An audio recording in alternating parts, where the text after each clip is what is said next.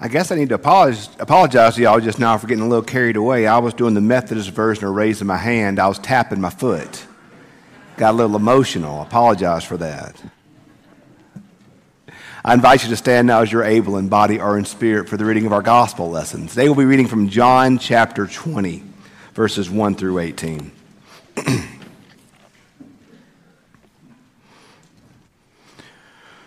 Early on the first day of the week, while it was still dark, Mary Magdalene came to the tomb and saw the stone had been removed from the tomb. She ran and went to Simon Peter and to the other disciple, the one whom Jesus loved, and said to them, They have taken the Lord out of the tomb. We do not know where they have laid him.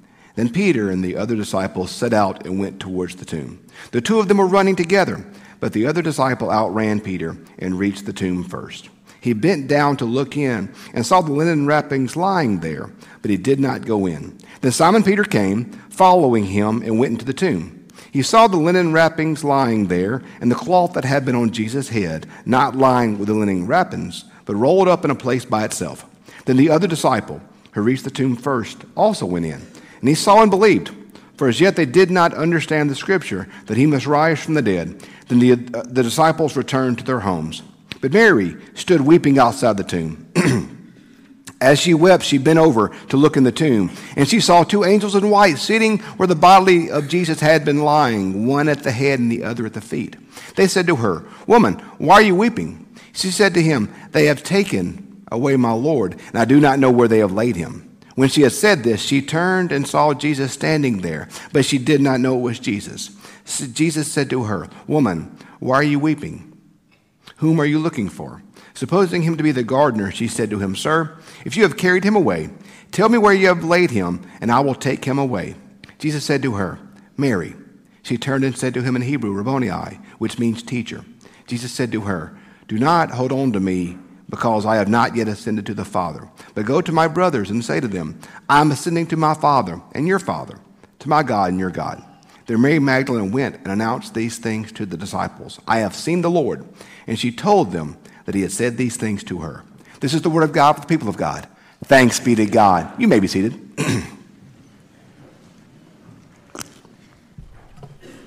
I saw a funny um, thing on the internet the other day. Uh, you know, if you're monitoring the weather for Easter today, of course you saw rain and potential thunderstorms because of course potential thunderstorms. I mean, we've had to call off three or four Wednesdays in the last month because we get the storms rolling in. So I'm I'm just used to if we're having church, we're having thunderstorms. That's just the combination we live in in today's world. But I saw this great thing the other day that said, um, texting somebody, "Y'all okay?"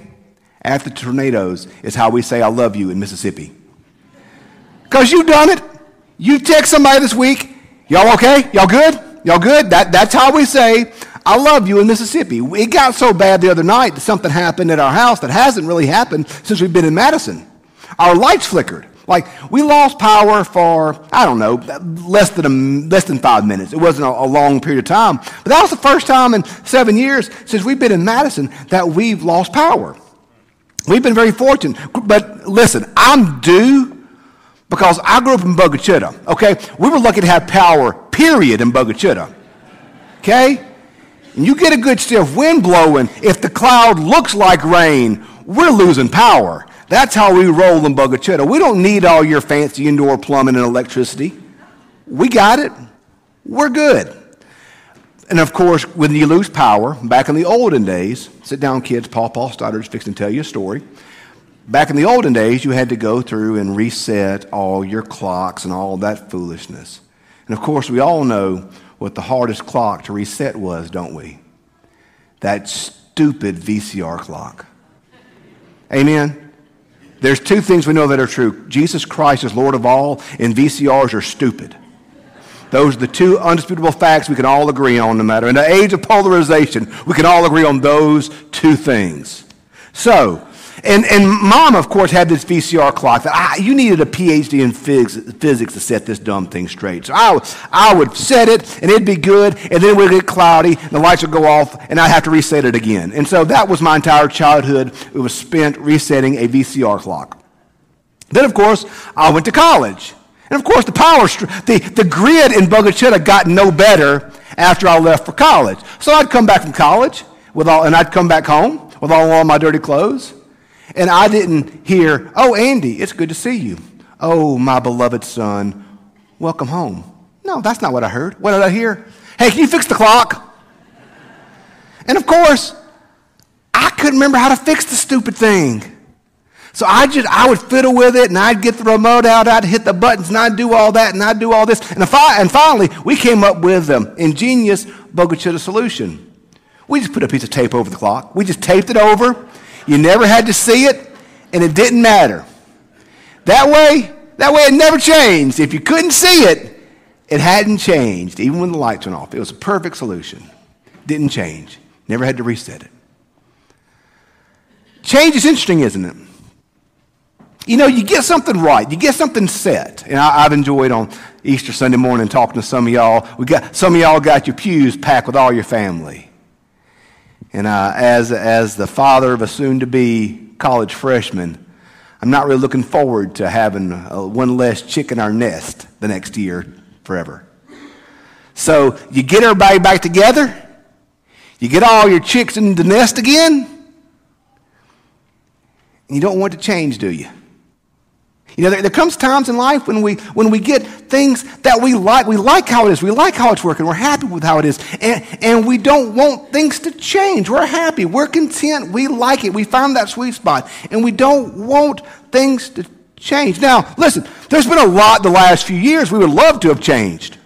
I don't think anybody, any of us want to go back the next year or two and hit like pause and keep those two years from unchanging. We were ready for change the last few years to kind of get back to normal. But I don't know about you, but kind of when we hit our stride again and get everything back to normal and get everything back to routine, to get everything back to the way we like it, get all this happening, I, I think, I think we're going to find that spot that we don't, we don't want it to change. We got it where we want it. We're comfortable. We don't want to fiddle with it. We don't want to fool with it. We're comfortable.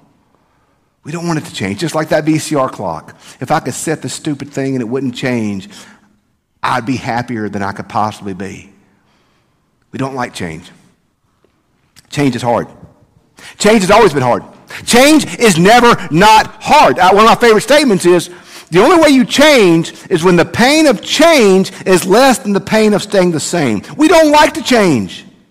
Ruts are called ruts for a reason. We like them, they're comfortable. I don't want to break in a new pair of shoes. My shoes fit perfectly fine. I don't want to change. Change is interesting.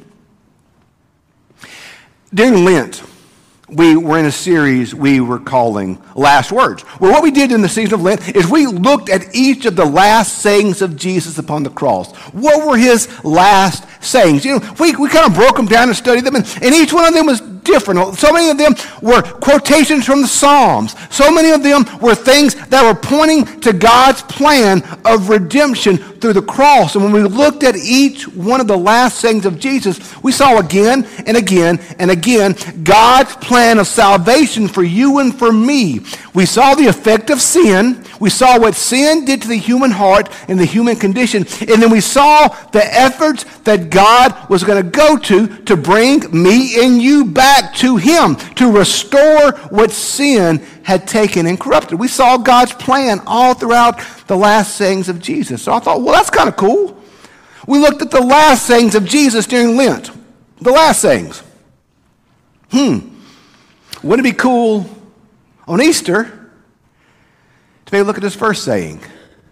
We studied the last words of Christ upon the cross. In Lent, what might we learn from looking at the first words of Jesus after the resurrection?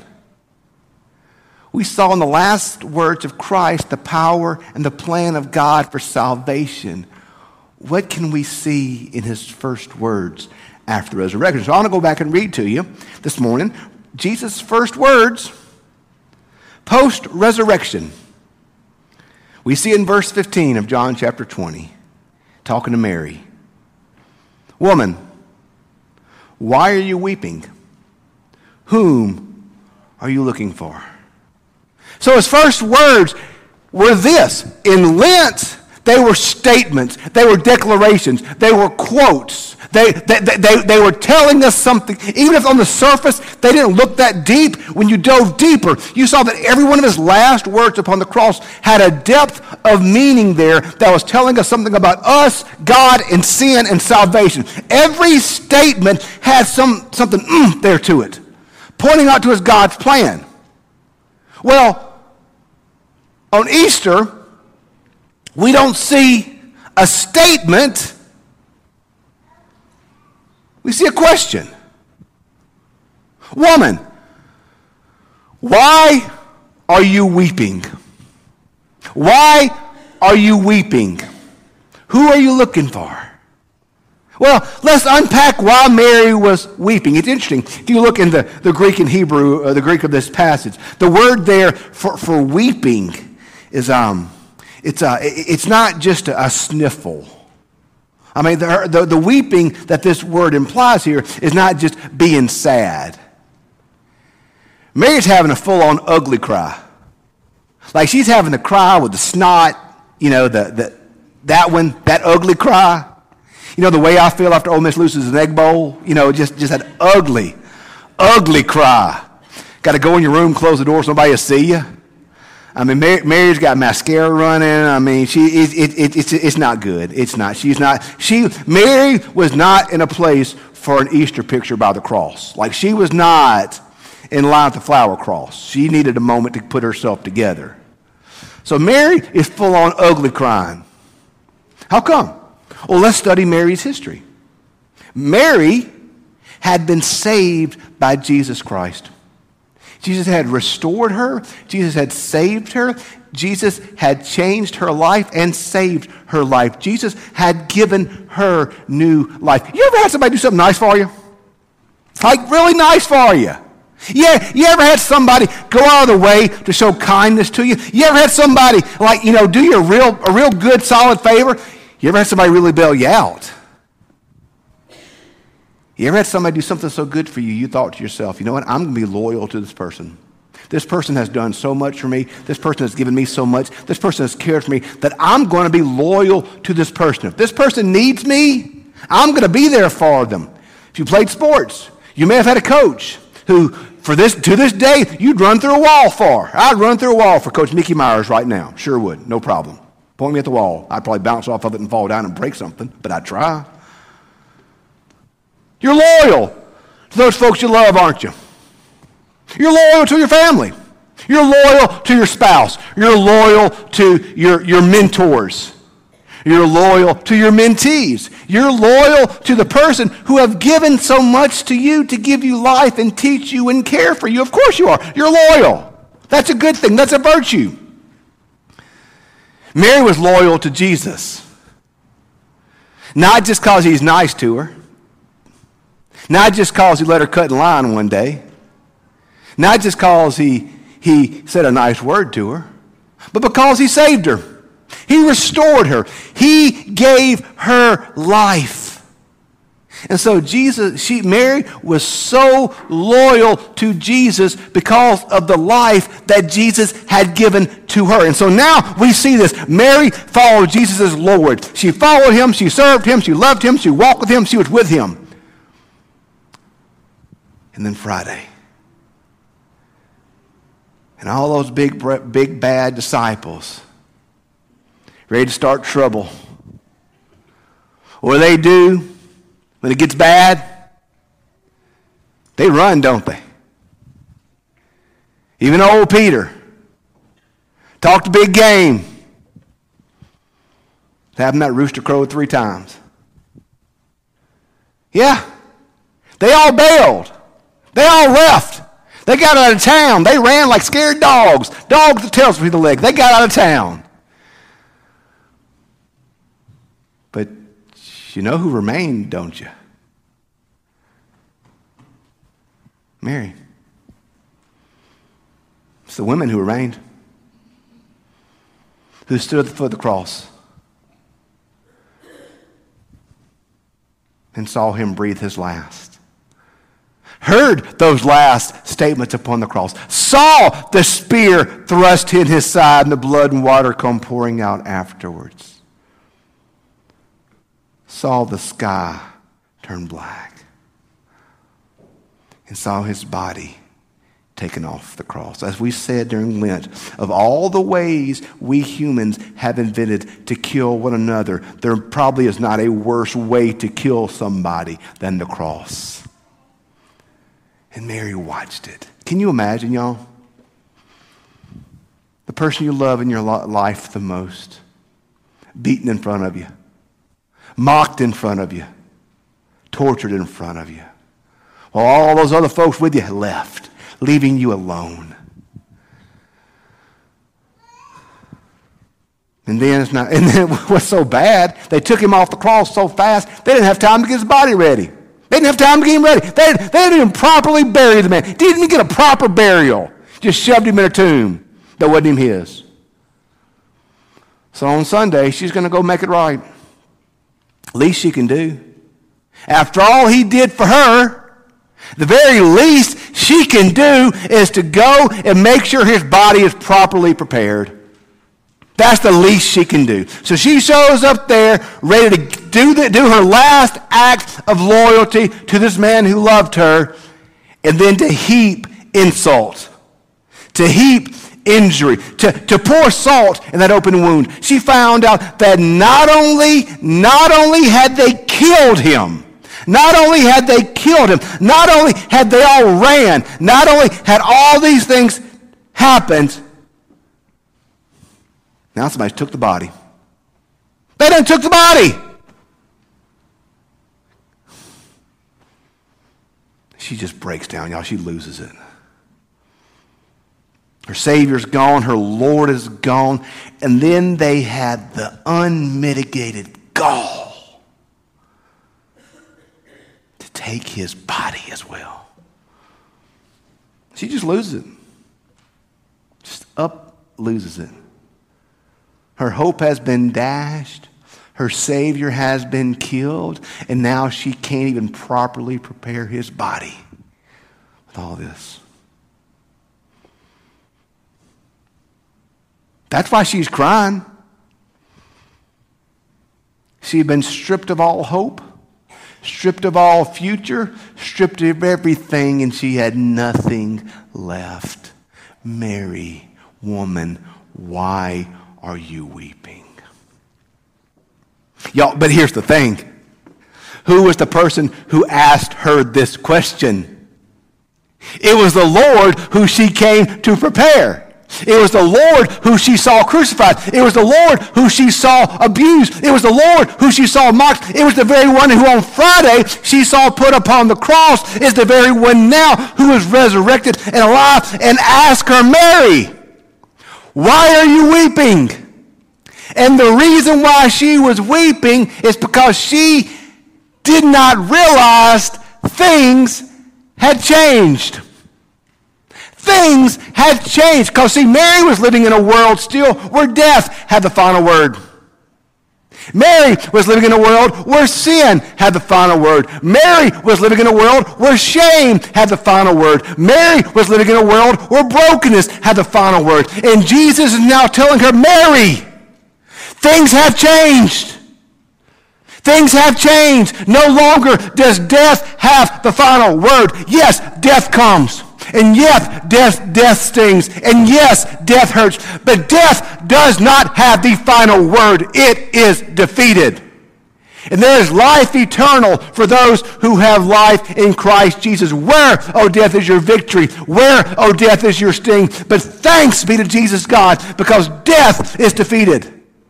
Satan is defeated. Sin is defeated. shame is defeated. Brokenness is defeated. No longer do we live in a pre Easter world. We live in a post Easter world where life wins, where hope wins, where grace wins, where grace wins, where grace wins, where grace wins. We are saved by grace through faith, lest no one can boast. You're not a Christian or loved because you're perfect. You're not a Christian or loved because you're here every Sunday. You're not a Christian or perfect. Or, or, or, you're, not, you're not in God's family because of all this. You're in God's family because God brought you in. You're in God's family not because you've earned it. You're in God's family because He has given it. Grace wins, y'all. We got to stop acting like Mary and thinking nothing's changed. Y'all, it's all changed. No longer does death have the final word. No longer does shame have the final word. No longer does brokenness has the final word. But Jesus Christ, risen and alive, has the final word. He is risen. Amen. I'm about to start preaching. and everything has changed. Do not live thinking that nothing's changed. Y'all, everything has changed. You are forgiven. You are free. You are restored. You are loved. And sin has no hold on you, and shame has no place for you and death cannot claim you because he is risen. And everything has changed. Everything has changed. So don't just tape up that VCR clock, throw it out. You don't need it. Woman, why are you weeping? She's weeping because she didn't realize it changed. Y'all, it's a brand new day, a brand new start, and a brand new Easter. He is risen, and death has no say. Sin has no say. Darkness has no say. Life wins. Grace, grace, grace, grace, grace, grace, grace, grace, grace, grace, grace, grace, grace wins, y'all. Hallelujah. Grace wins. May we live in the reality of grace winning now and forever. Let us pray.